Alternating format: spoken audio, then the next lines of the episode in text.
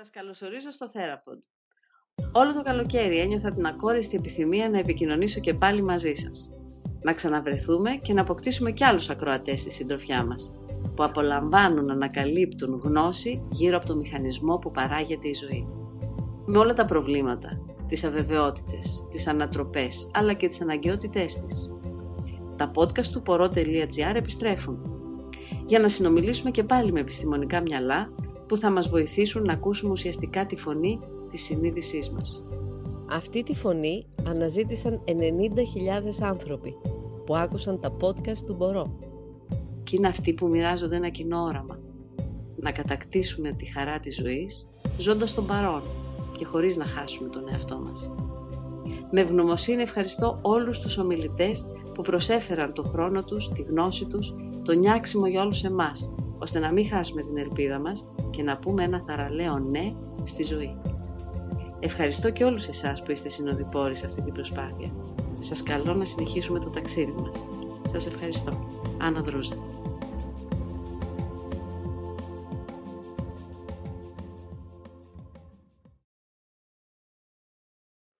Βλέπω τα τελευταία χρόνια όλο και πιο πολλούς ανθρώπους να έχουν αποδεχθεί να ζουν μέσα στην πλήξη. Αυτό τι πηγή έχει, από πού πηγάζει αυτό, σε σχέση με αυτά που λέμε κιόλας, ενδεχομένως? Σκέφτομαι τώρα ένα παράδειγμα. Λίγο διάστημα θα τελειώσουμε τη συνομιλία μας. Δεν έχω άλλη δουλειά. Για να δω τι έχει τηλεόραση. Θα κάψω ξέρω, το πρόγραμμα ή θα κάνω ένα και θα κάτσω κάπου που να με ενδιαφέρει. Αυτό ναι. Θα ήταν μια συμπεριφορά ακριβώς που άγεται από την πλήξη. Δηλαδή ότι εγώ, εγώ ίδιος είμαι λίγο πολύ άδειος και άντε να δω κάτι που να μου τραβήξει το ενδιαφέρον. Εσωτερικό από, κενό δηλαδή. Από τις επιλογές που μου προσφέρονται. Mm. Πολύ λιγότερο ορμόμενος μέσα από, μια δική, από ένα δικό μου ενδιαφέρον θα κινηθώ προς τα κάπου και πολύ περισσότερο έχω αυτές τις επιλογές που μου δίνονται εκεί και που θα κοιτάξω κάποια από αυτές κάπου να, να, να πάρω ναι, για να περάσω το βράδυ. Ναι. Όμως, ε, ναι. Ναι, ναι. Τι αποφεύγει να δει ο καθένας μέσα του, επομένως, για να έχει επιτρέψει σε αυτό το εσωτερικό κενό να κυριαρχούν? Γιατί του είναι πιο εύκολο, ώστε να μην δει τι ή να μην κατανοήσει τι για τη ζωή και την ύπαρξή του. Θα μπορούσαμε να πούμε ίσως ότι δεν ξέρω αν οπωσδήποτε αποφεύγει, όσο περισσότερο σκέφτομαι ότι έχει χαθεί, δεν, δεν γνωρίζει ναι, την μια άλλη δυνατότητα το να ακούσει την αυτό. Και τι του λέει κάθε στιγμή. Είναι εύκολο αυτό? Είμαστε... Όχι, γιατί ακριβώς έχουμε γίνει σχεδόν αναλφάβητοι για αυτή τη γλώσσα. Μαθαίνετε. Μαθαίνετε συνήθως εφόσον ίσως κάποιος του την υποδείξει. Παραδείγματος χάρη, αυτό είναι κάτι το οποίο συχνά βλέπω στην ψυχοθεραπεία. Ναι. Οι άνθρωποι πολλά πράγματα, πολλές δυνατότητες τέτοιες, δεν τις γνωρίζουν. Πρέπει πρώτα να ακούσουν το ότι υπάρχουν και σιγά σιγά ίσως να τη μάθουν αυτή τη γλώσσα. Σωστά. Όταν έλεγε ο Νίτσι ότι η αλήθεια είναι το τρομακτικό που μόλις και αντέχουμε, τι εννοούσε? Ναι, δεν το έχω μελετήσει ιδιαίτερα, το γνωρίζω, γνωρίζω τη φράση. Ναι. Ε, σκέφτομαι ότι ακριβώς με τη λέξη αλήθεια, ναι, εδώ μιλάμε για πράγματα τα οποία μας είναι ανίκια. Και ως ε, κάθε το ανίκιο, παραδείγματος είναι αυτό που είπαμε πριν. Ναι, τώρα, αυτό, επειδή ήταν και αυτό το παράδειγμα που μόλις τώρα μας περιγράψατε. Ακριβώς. Το ανίκιο πολύ συχνά είναι απειλητικό. Είναι, είναι ξένο. Ναι. Ε, είμαι σαν χαμένος εκεί πέρα. Στο βαθμό που το αντέχω, αυτό το ξένο και το, το απειλητικό, έχω γνωρίσει ένα κόκο αλήθειας. Ίσως κάπως, κάπως έτσι. Αυτό έχει να κάνει βέβαια, όπως είπατε, με το να ακούω τον εαυτό μου, που σημαίνει να αρχίσω να τον καταλαβαίνω και να τον μαθαίνω, να μάθω ποιος είμαι, τι έχω, τι κρύβω μέσα μου.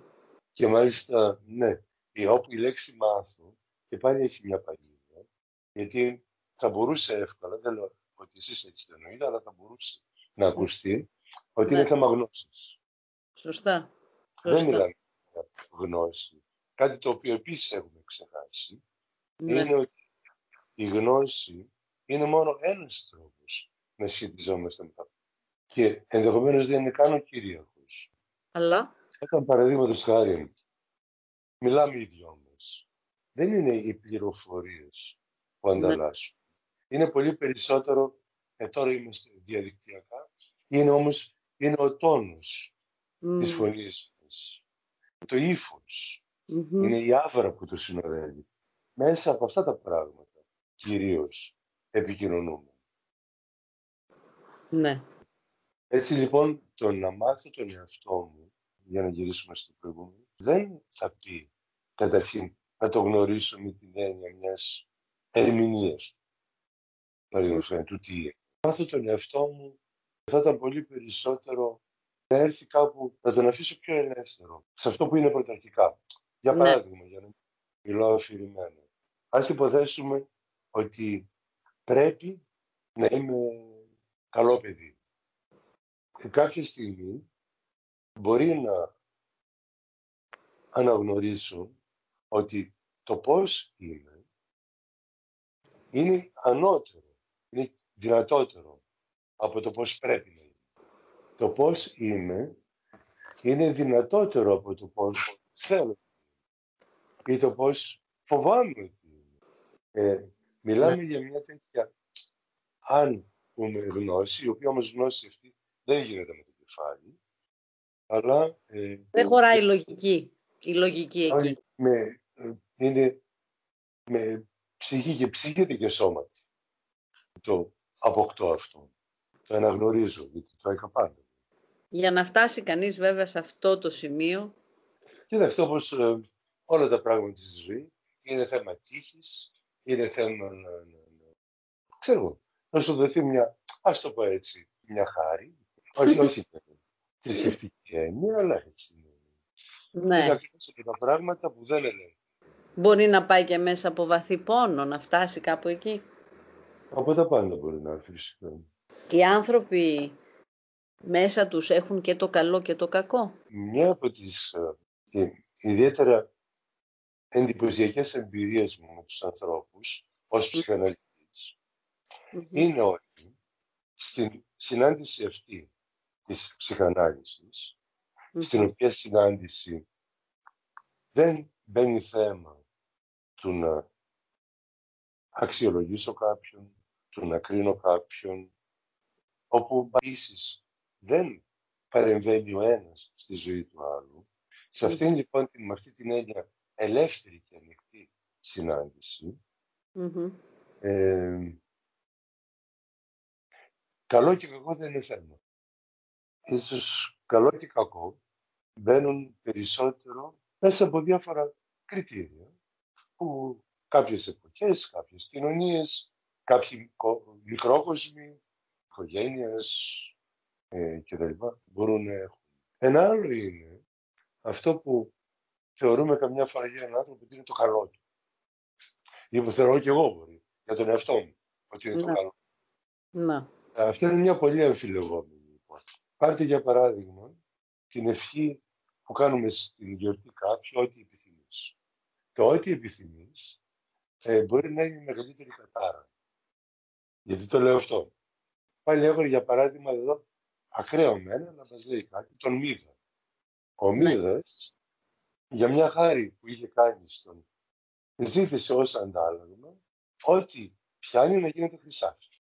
Και υπάρχει λοιπόν μια πολύ όμορφη ταινία του Walt Disney, που ναι. δείχνει τον Μίδα, λέγεται The Magic Touch, μαγικό άνοιγμα. Ναι. Δίνει τον Μίδα να πάει να, να κάθεται καταχαρούμενος στο τραπέζι να φάει. Και πιάνει την πετσέτα του, γίνεται χρυσάφι. Πιάνει όμως μετά και το μπούτι το κοτόπουλο Πια πάει να ψει νερό και γίνεται και αυτό χρυσάφι. Πολύ γρήγορα όλη αυτή η ευτυχία και η έπαρση και η χαρά μετατρέπονται σε απόγνωση και απελπισία. Πολλές φορές η εκπλήρωση των επιθυμιών μέσα στο πλάτσι μας παγιώνει σε μια εικόνα που έχουμε για τον εαυτό μας και για τη ζωή μας και μας εγκλωβίζουμε. Ναι. Πολύ συχνά, ίσως το ξέρουμε από την καθημερινότητά μας, ναι. Παθήματα, πράγματα οδυνηρά που μας έχουν συμβεί, κάπου κάπως μας έχουν κάνει, ας το πω έτσι, σοφότερους. Έχουν πλουτίσει τη ζωή. Έτσι λοιπόν, το καλό και το κακό, από αυτή την άποψη έτσι, δεν είναι καθόλου τόσο σαφή και δεν τα παίρνουμε απόλυτα. Και εδώ είναι πάλι πράγματα που διαφεύγουν του ελέγχου. Δεν μπορούμε τελικά από πριν να ξέρουμε και το τι θα έρθει και πώς θα έρθει και πώς θα είναι. Μπορώ παραδείγματος χάρη να, να σχεδιάσω μια εκδρομή, τέλος πάντων όταν έρθουν οι απαγορεύσεις, μια εκδρομή στο το Σαββατοκύριακο. Και να, να είναι αυτό, όπως την φαντάζομαι. Την εκδρομή μπορεί να την κάνω. Αλλά αν πράγματι περάσω καλά, αυτό δεν το ξέρω. Μπορεί να περάσω καλά, μπορεί να είναι και χάλια. Κανείς δεν το ξέρει. Πώς το συνδέεται με την καταστροφικότητα, με το κακό? Με το κακό. Και με το καλό μου και το κακό. Με το καλό και το κακό για μένα. Παράδειγμα.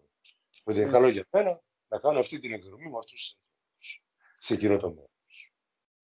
Ναι, απλά έχοντας διαβάσει μέσα από το δικό σας χώρο ψυχιάτρους που μιλάνε για το ότι ο άνθρωπος έχει και το καταστροφικό του κομμάτι, το δαιμονικό κομμάτι, η ανθρώπινη φύση. Αναρωτιέμαι αν αυτό ισχύει, αν χρειάζεται να είμαστε σιγά σιγά υποψιασμένοι ότι το κουβαλάμε όλοι σε έναν βαθμό. Μην ξεχνάμε ότι και σε σχέση με αυτά που λέγαμε πριν, ότι η καταστροφή δεν είναι πάντα καταστροφή με την έννοια που, που το εννοούμε. Καταστροφή θα πει καταρχήν, η καταστροφή καταρχήν είναι μια στροφή. Σωστά. Από την ίδια τη λέξη. Ναι. Η καταστροφή μπορεί να α, ακριβώς, μπορεί να, μπορεί λέω, δεν είναι πάντα, αλλά μπορεί να ανοίξει είναι ανοιχτή ένας άλλος δρόμος. Ακόμα και αν δεν το θέλουμε, ακόμα και αν το φοβόμαστε και τώρα και το άλλο. Mm-hmm. Α, ε, το, παιδί, ε, το παιδί μπορεί να χτίζει, να κάνει με τα κυβάκια του ένα σπίτι και μετά να δίνει μια και να φεύγουν τα κυβάκια. Και τα δυο είναι μέσα, είναι στη ζωή. Και δεν νομίζω ότι δεν θα το βλέπω, δηλαδή. Να, πρέπει αυτά να χωρίζουν. Δηλαδή το καταστροφικό από τη μια, το, ξέρω, πώς το πω, θετικό, το δημιουργικό από την άλλη. Δεν νομίζω τα όρια είναι τόσο σαφή εδώ. Να. Ε, το, είχα δει το Σεπτέμβριο ένα αφιέρωμα στο Κιούμπρικ και ε, μίλαγε ο ίδιος. Το μοναδικό ντοκιμαντέρ που έχει τον ίδιο να μιλάει. Και έλεγε ότι ο άνθρωπος είναι ικανός για το μεγαλύτερο καλό και το μεγαλύτερο κακό. Και την απόγνωση, αν παραδεχτεί και δει το κομμάτι της κακίας που υπάρχει μέσα στον καθένα. Και τις καλοσύνες. Και πολλές φορές δεν ξεχωρίζει, λέει, και τα όρια όταν είναι για το συμφέρον του, μάλιστα. Έλεγε και παρακάτω. Ναι, καλά. Το... Λαμβάνεται καν τη διαφορά, δηλαδή, αν είναι να ικανοποιήσει το σκοπό του. Αυτό εννοούσε. Α, φυσικά, ναι, ναι. Το... Δηλαδή το, το συμφέρον, παραδείγματος χάρη, είναι μια οπτική που τυφλώνει για οτιδήποτε άλλο. Ναι. Άρα, αλλά αν ξεκινήσεις να βλέπεις όλο αυτό το... την εσωτερική δύναμη που βγαίνει από τον καθένα, βλέπουμε ανθρώπους που, που θυμώνουν, που κακοποιούν, που κάνουν κακό. Ναι, Ας πάρουμε, ας πάρουμε για παράδειγμα... Και άλλοι το έχουμε και το δαμάζουμε. άλλοι... ας, ας πάρουμε για παράδειγμα έναν δολοφόνο. Ναι. Ε, τι κάνω όταν σκοτώνω κάποιον? Σκοτώνω καταρχήν, έχει να κάνει με το σκότος, με το σκοτάρι. Ναι. Σκοτώνω κάποιον, ε, θα πει κάπου εννοώ να τον ε, στείλω πέρα στο σκοτάρι. Δηλαδή κάπου να πάψει να υπάρχει. Mm-hmm. Αυτό που η τραγικότητα, αν το θέλετε, του δολοφόνου είναι ότι ο δολοφόνος δεν γνωρίζει ότι κανείς μπορεί να είναι και, μπορεί να είναι και παρόν, όχι οπωσδήποτε με αισθητηριακό αντιληπτό, αν σε αισθητηριακά αντιληπτό τρόπο. No. Ότι κάπου ε, υπάρχει και παρουσία στην απουσία. Ναι. Και αυτή δεν σκοτώνεται. ε, τουλάχιστον για κάποιους δολοφόνους, ή, ή, κάποιοι δολοφόνοι τουλάχιστον, α, κυριαρχούνται από αυτήν την πλάνη. Ότι μπορούν να εξελίξουν κάτι από προσωπουλίες. Αυτό, ξέρω, οι, οι Ναζί είχαν την λέξη Endlösung για τους Εβραίους, την τελειωτική απαλληφή. Τελειωτική λύση. Oh. Είναι δυνατό δηλαδή κάπου να εξαλείψουν nah. τον Εβραίο από τον κόσμο. Ή έχουμε ακούσει παλιά για τον Bin Laden, nah. ε, ότι αυτός εκπροσωπεί το κακό πάνω στη γη. Και όταν φύγει ο Bin Laden, και η ιστορία μας διδάσκει ότι αυτό βέβαια δεν έχει γίνει ποτέ. Και ούτε μπορεί να γίνει. Αυτό σημαίνει όμως ότι δεν υπάρχουν και αυτά τα ένστικτα. Ναι, αυτό που λέτε ένστικτο, θα το βλέπω περισσότερο, ίσως θα βλέπω την λέξη πλάνη περισσότερο σαν... Πλάνη. Ναι. Α, αν, mm. ακόμη και, αν το θέλετε και παραλήρημα. Εσείς δεν το βλέπετε ως την έννοια του... της κακίας, του καταστροφικού κομματιού. Παραλήρημα εξηγεί περισσότερο αυτές. Ναι, ας πούμε, η λέξη κακία είναι ε, περισσότερο ηθικολογική. Mm. Αφορά αυτό καθ' αυτό που συμβαίνει. Κατανοητό. Τα podcast του Μπορώ είναι για μένα μαθήματα ζωής. Με βοήθησαν να εξασκήσω την ικανότητά μου να ακούω, να συγκεντρώνομαι, να συνθέτω και να κατανοώ. Μια σύνθεση για όλους μας, ελπίζω, ωριμότητας και αυτογνωσίας. Θα διευρύνουμε τα ενδιαφέροντά μας με την παραδοχή ότι το ένα είναι ταυτόσιμο με το όλον. Και όπως η ίδια ιδέα ποιητικά έχει εκφραστεί στη φιλοσοφία του Λάο Τσε, σας θυμίζω, αυτό που η κάμπια ονομάζει τέλος του κόσμου, η ζωή το λέει πεταλούδα. Σας καλώ να συνεχίσουμε το ταξίδι μας. Σας ευχαριστώ. Άννα Δρούζα.